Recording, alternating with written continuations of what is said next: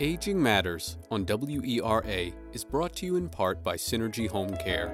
Synergy Home Care provides premier in home care for you or your loved one throughout Northern Virginia, including personal care, homemaker services, companion and memory care, and transportation. Call 703 558 3435 or visit synergyhomecare.com for more information. Synergy Home Care will find a care solution to meet your needs.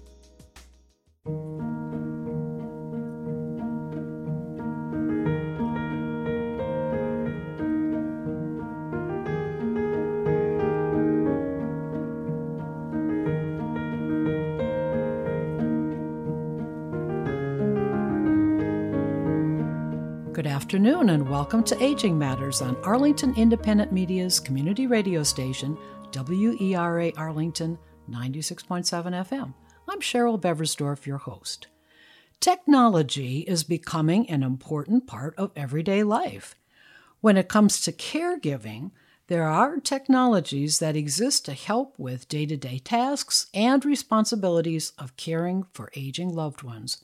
My guest today is Claudia Fine, Chief Professional Officer with E Family Care. She's going to talk about duties and obligations of caregivers and how technology can help them be more effective in providing care. She's also going to give examples of tasks where technology is being used to provide services that contribute to a better quality of life. So, welcome, Claudia, and thank you for joining me today. Thank you so much for inviting me, Cheryl. Well, I'm really glad that you are here to give us a lot of information about caregiving and technology. But before getting into the technology part of the show, give us a little definition or a big definition of caregiving. H- how would you define caregiving? Well, I think caregiving is a very broad term. Um, many people who are caregivers don't even define them as caregivers. Um, I kind of like to see the caregiver. I like to use the word a concerned person as a caregiver because there are so many different ways that you can be concerned and care for an individual. So, for example, uh, a caregiver can provide hands on personal care, they can uh, help with medication, they can do skilled care, but they also can do what we call independent activities of daily living, such as paperwork and bill paying and shopping and house cleaning. Um, a caregiver can be somebody who makes decisions for another individual, such as somebody who has a healthcare proxy or a power of attorney. But also, a caregiver can be just somebody who is concerned and worried. And I think many people are caregivers in that realm. So, you've already talked about some of the major duties and responsibilities of a caregiver. Is that pretty much of the definition, or are there even more duties as kind of like uh, work responsibilities as assigned. So, because I was wondering if it differs depending on the patient's needs as to what a caregiver does. I think it differs absolutely based on what the caregiver needs and also what the caregiver is able or willing to do. So, you know, you may have a caregiver who's part of a, a care team, if you will, and maybe that caregiver is going to be responsible for shopping. And that's what they do. They, you know, order food and have it delivered to a loved one.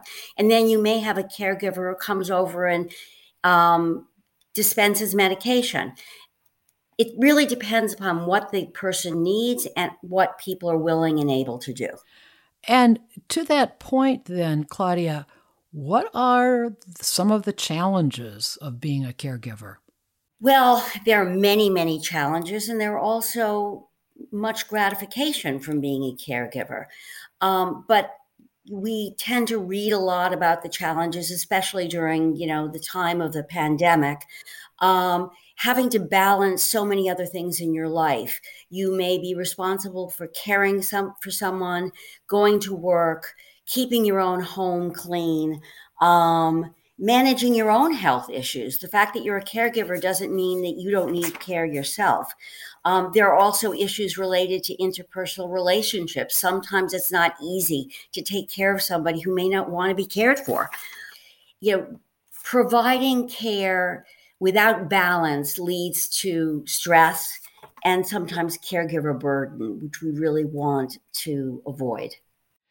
And I'm glad that you also brought up about the challenges, especially right now during uh, COVID, although it's not as, I would assume that it's not as severe because people have been vaccinated. But did you see and are you still seeing that there are certain challenges that caregivers are dealing with because of COVID?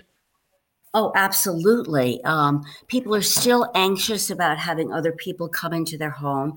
Many of the people, and we haven't really got into the definition of paid and unpaid caregivers, but some of our paid caregivers, um, you know, have withdrawn from the workforce.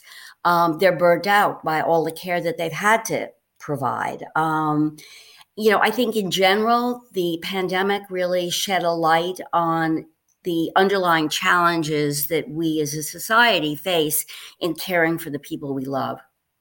And you did bring up about uh, professional caregivers versus family caregivers. Define the difference. What are we looking at here? Well, you know, I have a hard time actually using the word professional because when I think of professional, I think of people who have a skilled, maybe even licensed role.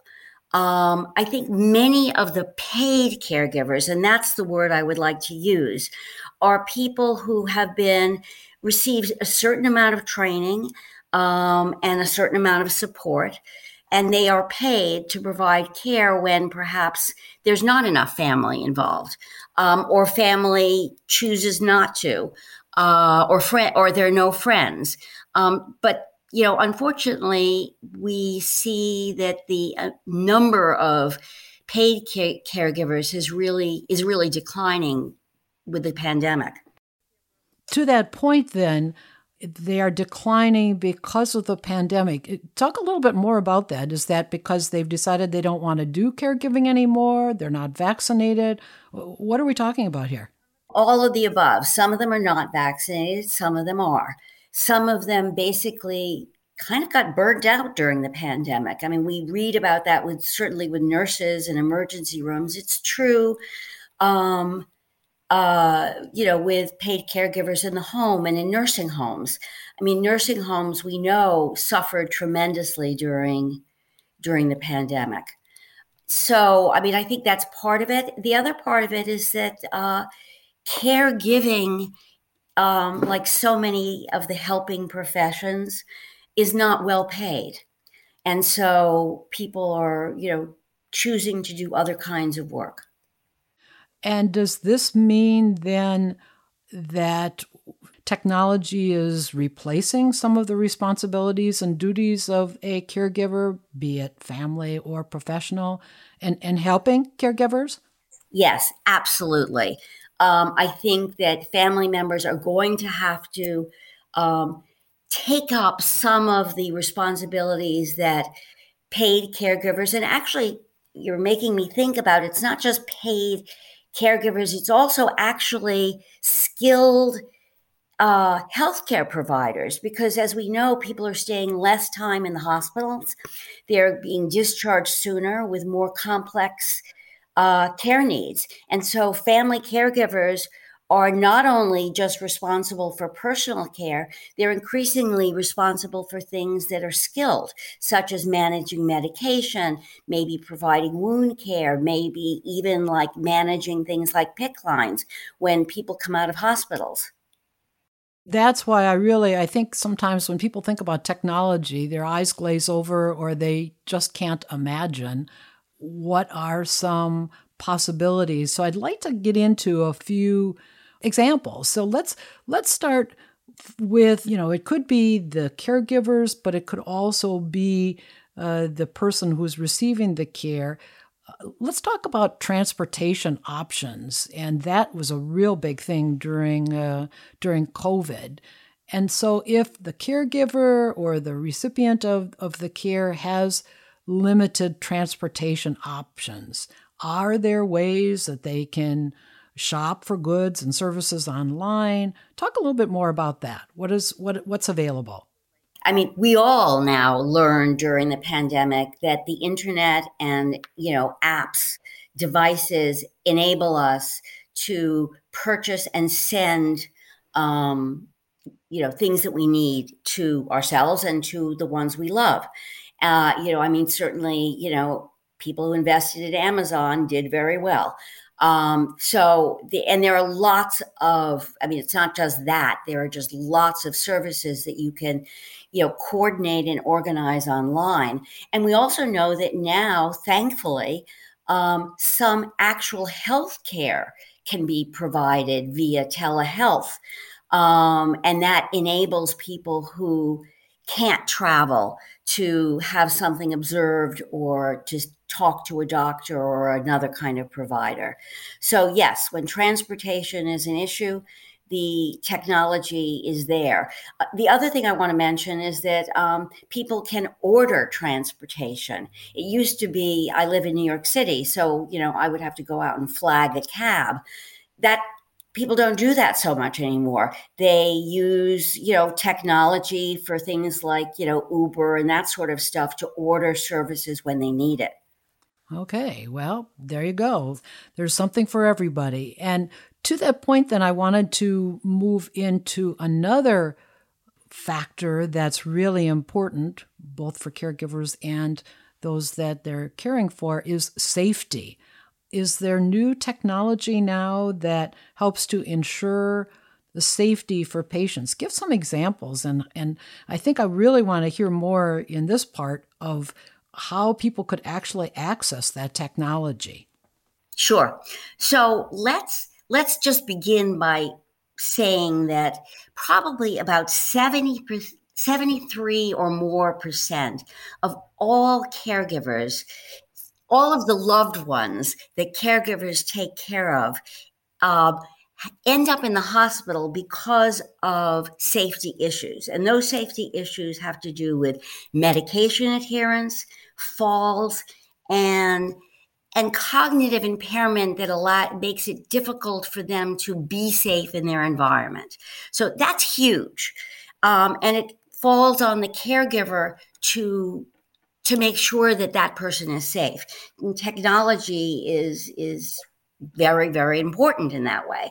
Um, I like to think of technology you know of of things falling into different categories i think that there's technology that makes people um keeps the home safe. So for example, if some, you know, we we worry about somebody who might forget to turn off the stove or turn off the water, there are apps that do that. Um, you know, Google Net, Nest and uh, you know, smart thermostat type things are things that you can do to make sure that um, there are stove sensors. Um, there are smart plugs that the caregiver can actually you know, basically literally plug and play. You, you know, plug in the smart plug and then you set it and you coordinate it with your app on your phone for your loved one and you turn on the lights at six o'clock when it gets dark so that your loved one won't fall down in the dark because they forgot to turn the lights on or they didn't turn the lights on. Um, so those are like things that I have that have to do with the general environment. Um, I think there's personal safety issues. Um, we've all seen the ad, I've fallen and I can't get up. Um, well, we've come a long way from that. Um, there are very helpful and multi service type apps that provide emergency responses for falls. They also they enable people um, they're some of them are motion detector based so that the person doesn't even have to fall. They can just lose their balance and the app will identify a loss of balance. Um, they have phones built in with them so that the person can automatically just speak into their their device and say, I'm on the floor. Can someone help me? They don't have to call anyone. Um, there, there's technology in those apps that text, you know, an identified caregiver, you know, that there's a problem. Then we also have uh, GPS kinds of uh, driven apps and technology. People wander, people go into places that perhaps they shouldn't go. The caregiver can actually track when someone is where they're not supposed to be. So that's very important for people with dementia who who struggle with wandering sometimes.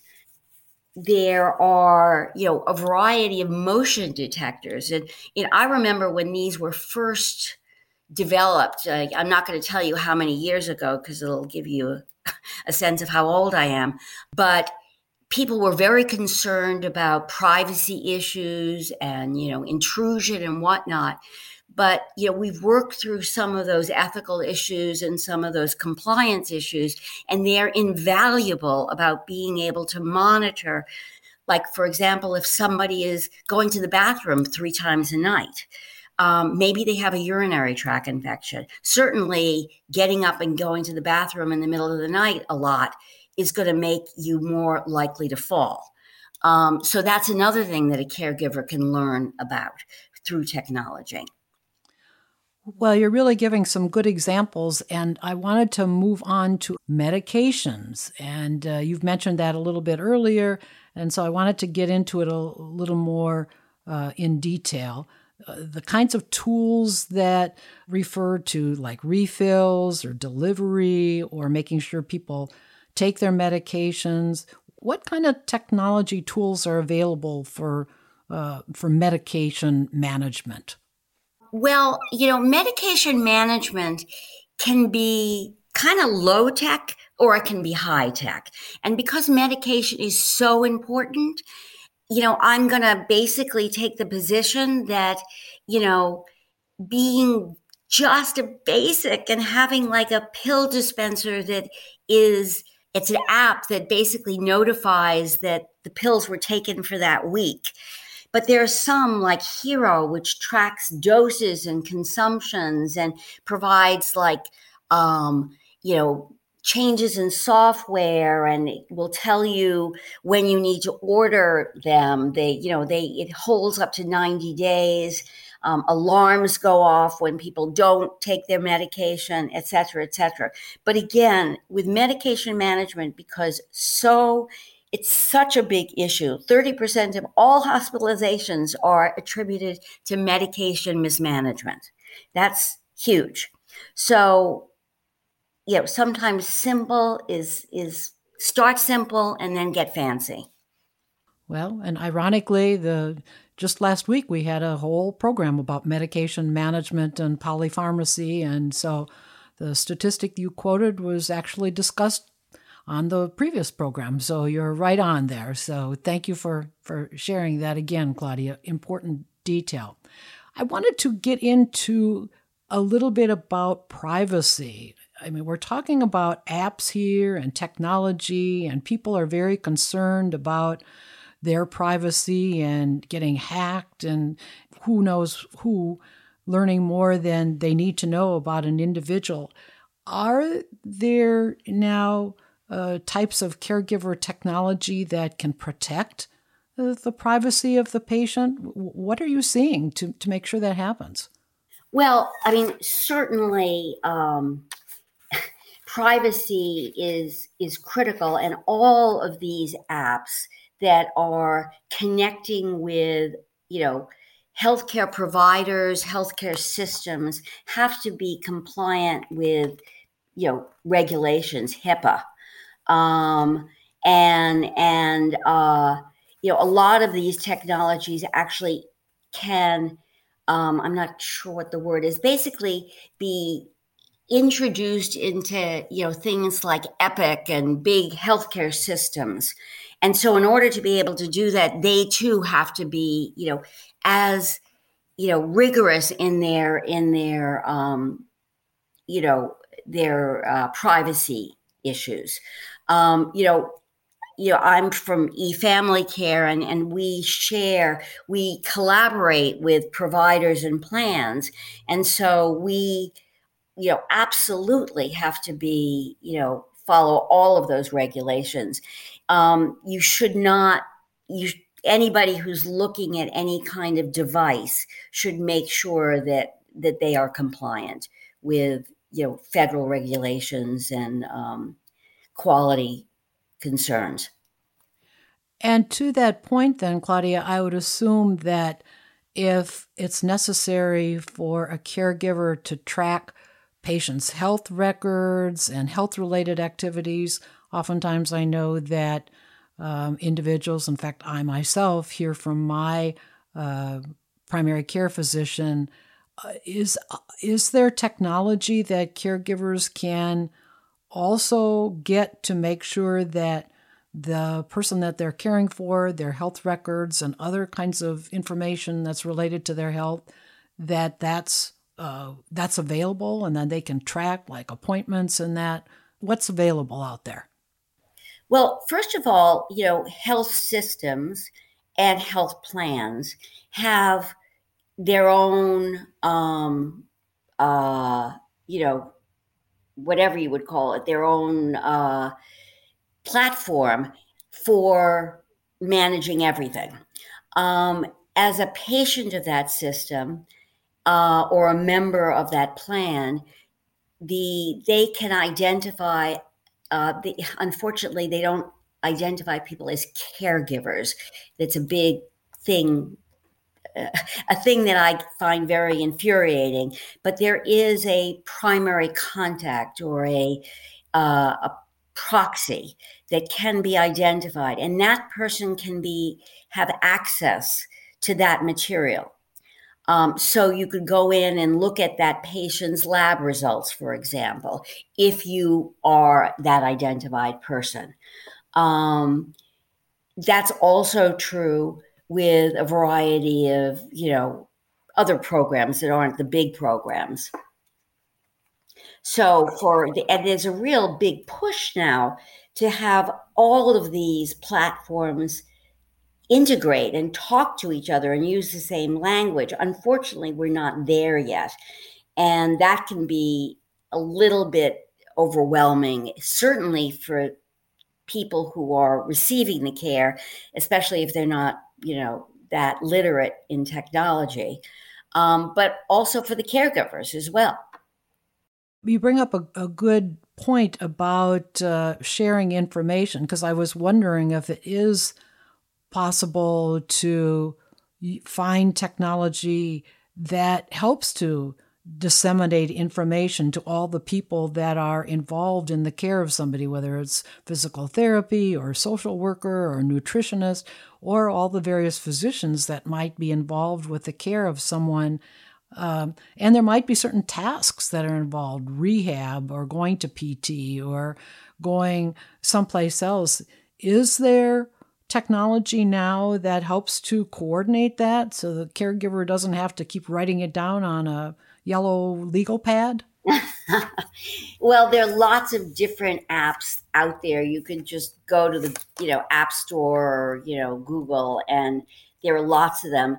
Um, some of them are good, some of them aren't so good. I think, um, you know, you want something that basically can assign, you know, caregivers can um, sign on to and they can share information. Um, there are problems with that sometimes because all family members are not created equal, as you know. So, you know, you want to like basically make sure that you want everybody in the in the care team to have access to all the same information. So that's something that different pro- products address differently. Um, at eFamily, we have something called a care crew, and the the primary caregiver can invite people to participate. They can assign tasks. They can share documents, um, and uh, the care advisor who works with them can collaborate and bring on all of their different uh, providers, like a social worker, a nutritionist, a care manager, the physician.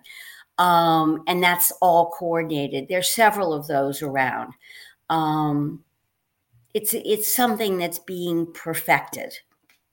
I think that that's probably a good segue into taking a break right now before we uh, continue because there's a lot of needs out there, but finding the technology yet might still be uh, a work in progress. But just wanted to mention to our listeners, in case you tuned in late, we're talking with Claudia Fine, who is the Chief Professional Officer with eFamily Care. And you are listening to WERA LP Arlington 96.7 FM. We'll be right back.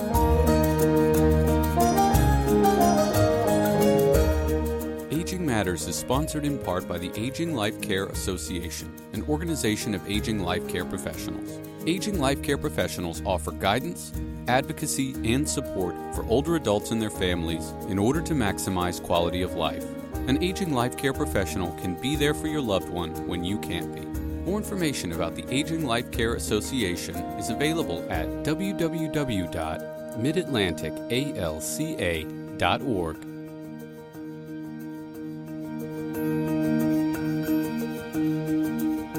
Welcome back. We are having a great discussion right now about technology and caregiving my guest is Claudia Fine, the Chief Professional Officer with eFamily Care.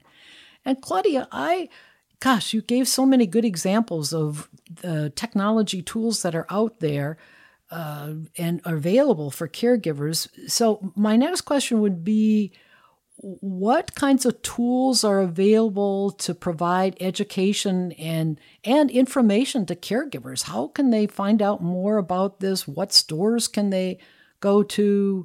What are there names of applications that they should look for? What would you tell us about how we can learn more about this? Sure. I mean, I think that um, not to plug the big guys, I think the big guys are very um, they're very user friendly. I think you know Amazon and Alexa have like a whole health program, and I think some of that is is, is quite helpful. I think that um, the you know Apple has a lot of things. I think Best Buy is really known as like super user friendly for caregivers. They have a geek squad. They have, um, you can call them, you can get, ask questions online. Um, and they have a whole department just geared towards, you know, sort of senior support and caregiving. So those would be my, you know, my top, you know, brand name, so to speak. Um, the other thing is that, you know, it's uh, Wirecutter. I don't know with if the audience is familiar with that. It was something that basically was an independent journal of sorts or periodical about technology. Um, and they periodically have a whole se- section on senior care devices and caregiving devices. I believe in September of this year, there was a wonderful uh, uh, summary of the best that's available for helping your loved ones stay at home safely. Um, so, and actually, I think they're published, they're owned now by the New York Times. Um, another thing is that there are, I mean, people should talk to people they get advice from. Um, some people get advice from social workers, from doctors, from whatnot.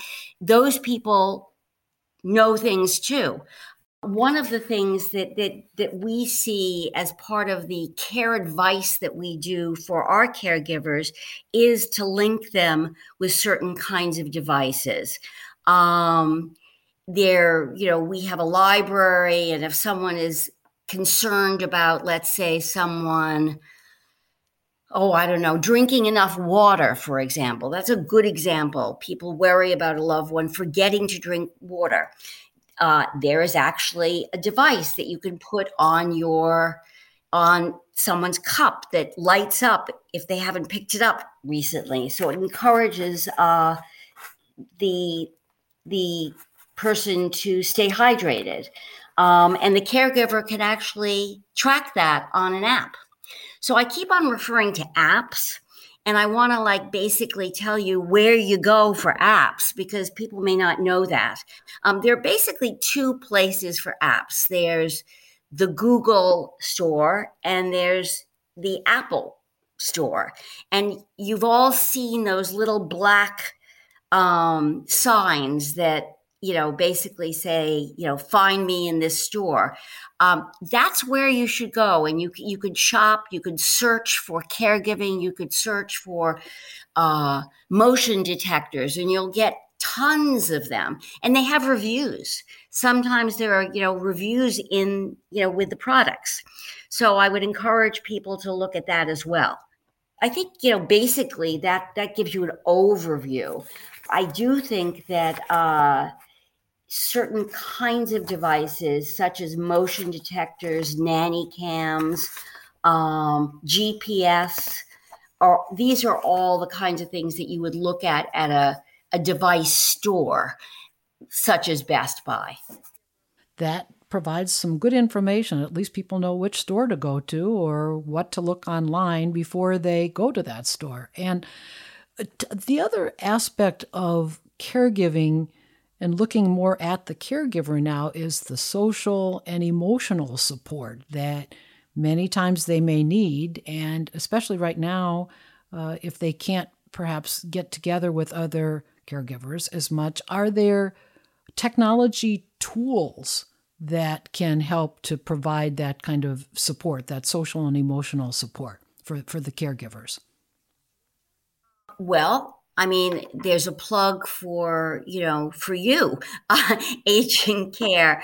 Uh, there are groups through those kinds of like websites that people can, you know, basically share their feelings and, and, and, and get input from other caregivers. Um, there are support uh, groups that are actually, you're usually done by Zoom. People are mostly familiar with Zoom, different kinds of uh, you know, hospital systems, social service agencies have caregiver support groups that are now basically technologically run um, because they realize that a caregiver doesn't have a whole lot of time to go sit and have a cup of coffee, unfortunately, with a group of caregivers. And in COVID, you wouldn't want to do that anyway. Um, so much of the support is done through the technology that we use for everything else. Um, again, there are uh, programs through the Alzheimer's Foundation and Association that have caregiver groups. Um, some of the other foundations and organizations like Cancer Care all run these kinds of support groups. And again, it's all through technology. And they have chats too. I was also wondering, uh, and I would suspect that this is true, but there might also be kinds of entertainment or brain games, technology. Sometimes the caregiver doesn't necessarily want to interact with other people, but they just want to reduce their stress or just have some downtime, are there technology uh, devices that are helpful? Well, one of my favorite is is Headspace. Um, I think that you know the caregivers are so stressed and they're so overextended, and I think getting in touch with just the self and meditating is a wonderful thing for caregivers um, unplugging. And so i would really encourage people it's, it's i think there's a free trial. I think during covid they were offering it free. They may still be. Um, but i think that's very helpful. And then of course i mean there's so much on the internet in terms and also on our televisions with you know very youtube with various uh, articles and videos and things like that that you can search for. YouTube is a great uh, resource. Um, you can search under caregiving, and there will be people giving like little talks about it. Uh, so I, I would encourage that as well. All right. Well, people have to start following up on your suggestions. I wanted to ask a number of general questions about technology. You've been doing this a long time, Claudia, and are there barriers that caregivers face in using technology? What would you tell us? Sure. I mean, I think, first of all, care, most of our caregivers, the majority of our caregivers are in the, you know, are not young. They aren't the pre compute, you know, pre internet. Um, I mean, they are pre internet, they're not post internet.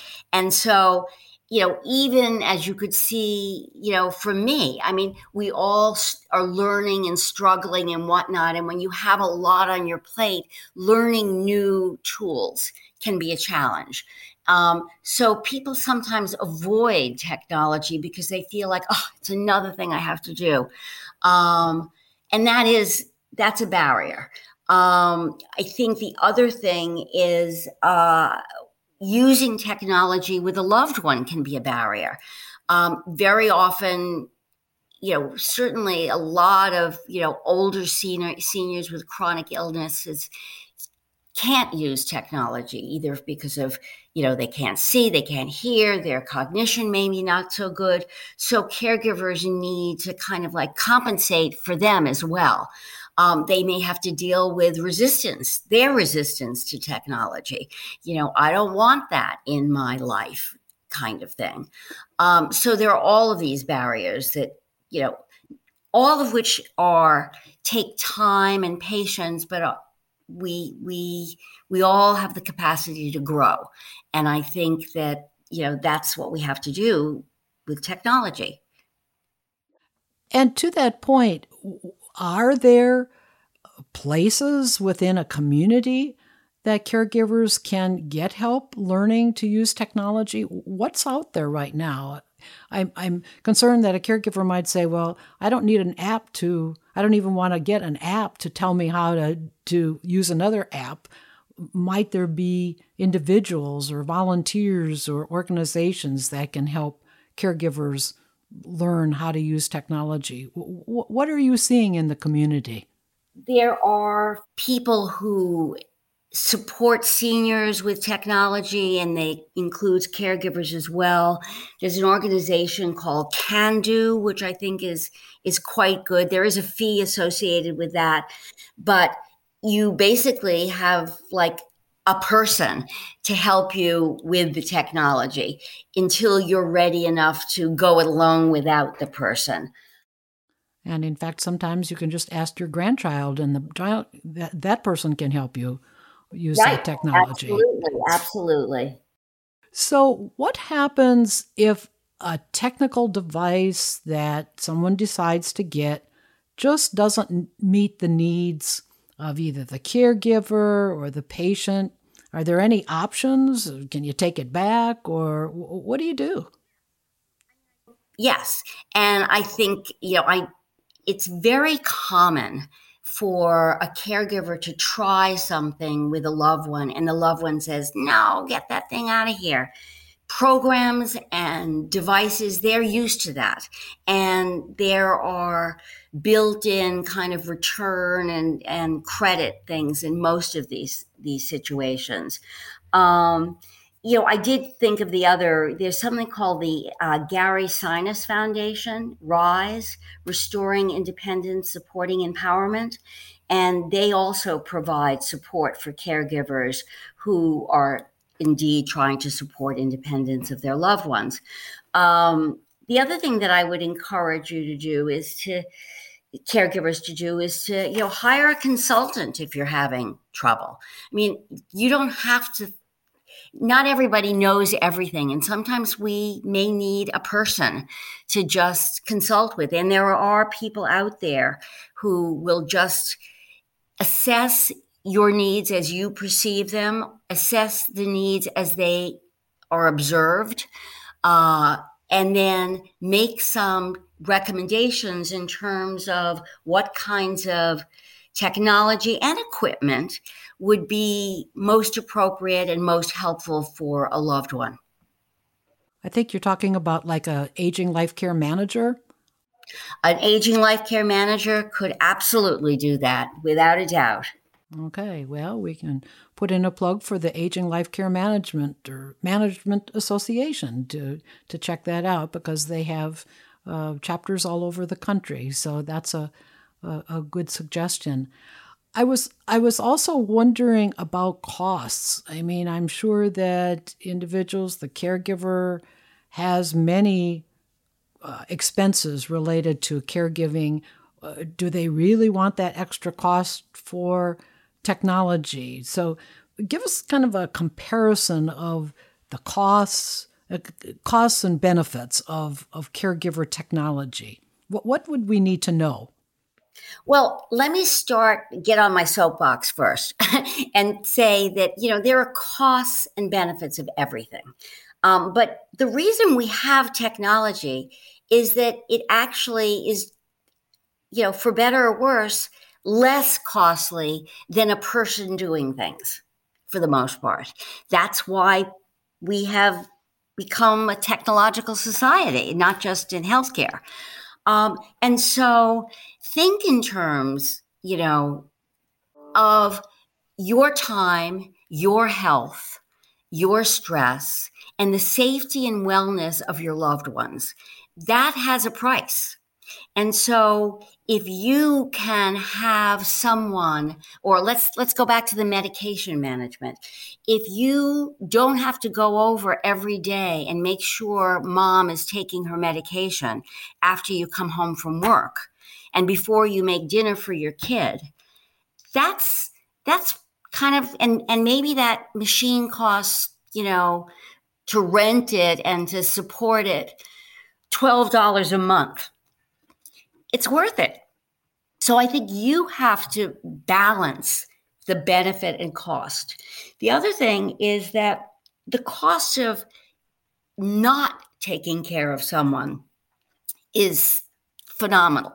If that person takes the wrong medication or falls and ends up going into a hospital and gets, let's say, you know, a sub, you know, a, a stroke or something, the cost to that person is both in terms of quality of life and in terms of the cost of personal care to keep that person functional is going to be enormous as well.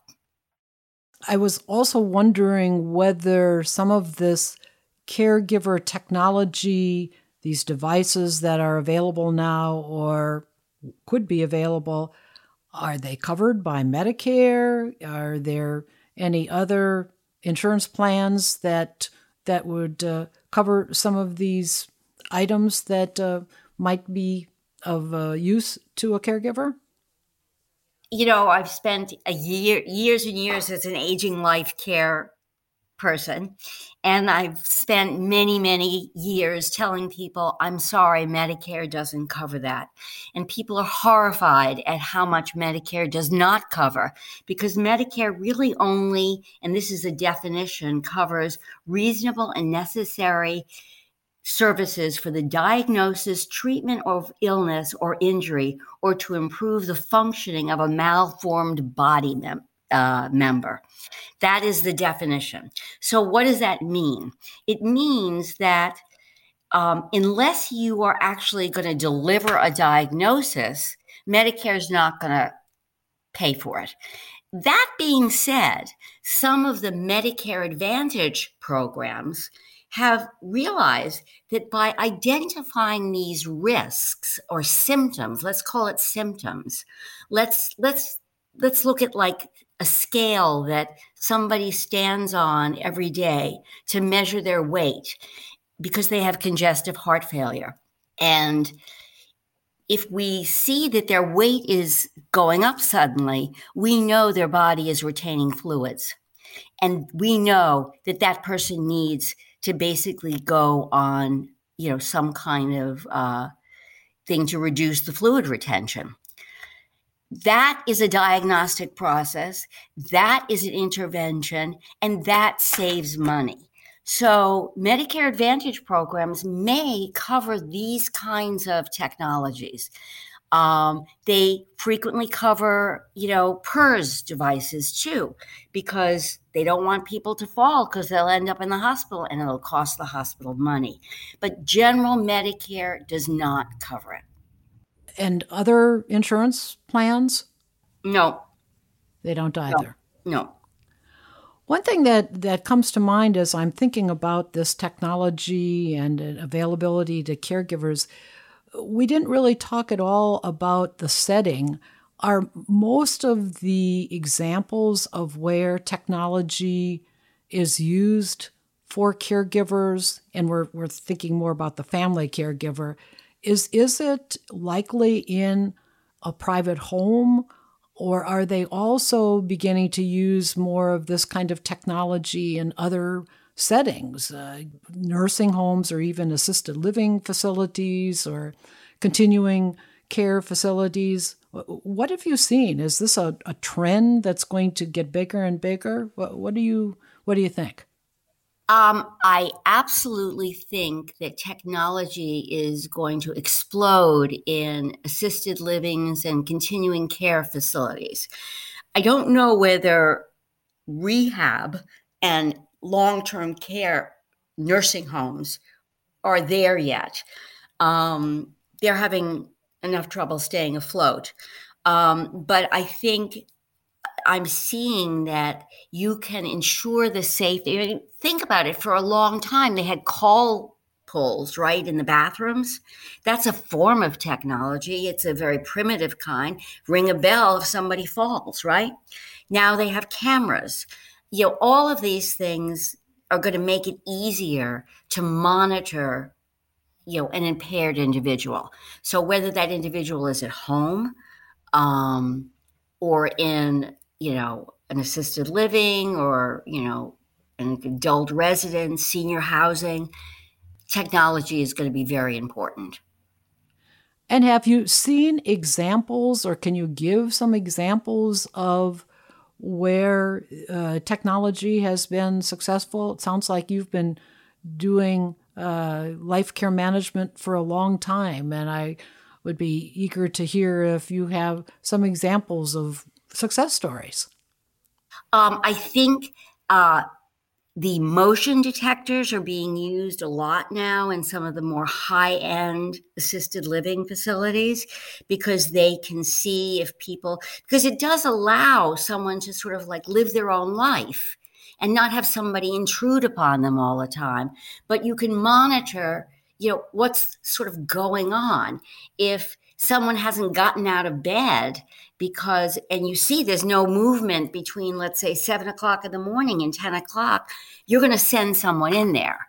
Um, and that person and the sooner you can do that so they you know there are algorithms that are developed as to when when we should intervene um, you know they also use you know medication distribution um, technology too in in assisted livings so that people can manage their own medication themselves have a sense of doing it um, they don't need like an uh, you know you know to go to the nurse's station or to have somebody come in and hand them a pill but someone is controlling it and what i'm hearing you say is is that this technology that you're describing doesn't necessarily just have to be caregiver technology. It could actually help individuals who are still aging in place at home uh, that they can live more independent lives because of technology. Would, would you agree?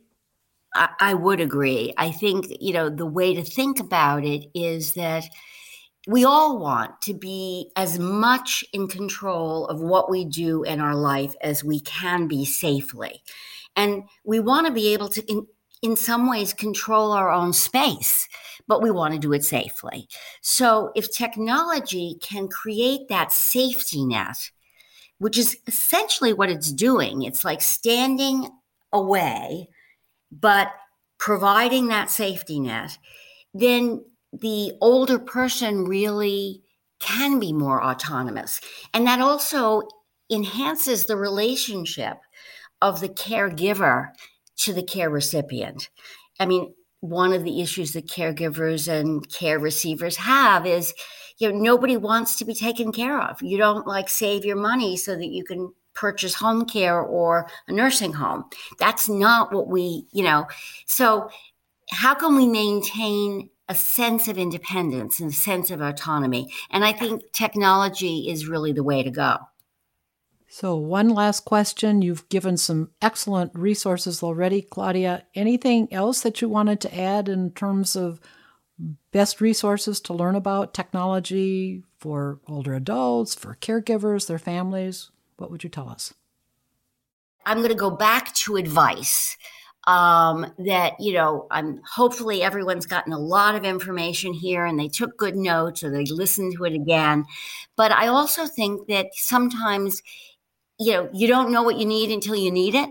And yes, I think I want to pitch aging life professionals, but I also want to say that there are other, and these are technology kinds of programs, advice driven programs online where people can go in and type in questions and get answers. Some of them are, uh, you know, um, you know, uh, you know, AI. They're like you know automated. So but they're they're good and they're really they give you good information. Some of them are actually you know live people who are responding.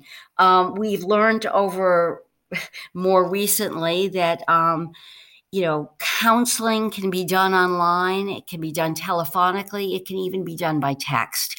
So people should avail themselves of advice either by telephone in person or through technology all right.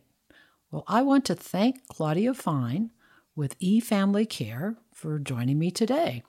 And if you want to learn about Aging Matters, you can visit the Aging Matters website, which is agingmattersonline.com. And you go to that site, you can access all Aging Matters radio and TV show content, and as well as the Aging Matters podcasts on Apple and Spotify. So be sure to check that out. Aging Matters is produced in association with Ink Inkmouth Media, and the website for that company is inkmouthmedia.com. Thank you for listening to Aging Matters today, and remember, age is just a number, not a label. I'll be back again with you next week. Aging Matters is brought to you in part by Kathy Corridon, Senior Real Estate Specialist. Kathy is a realtor with KW Metro Center in Alexandria and works with seniors in Alexandria, Arlington, and DC to make selling their home and moving less stressful and more successful. More information is available at 703 971 7237 or ccatkw at gmail.com.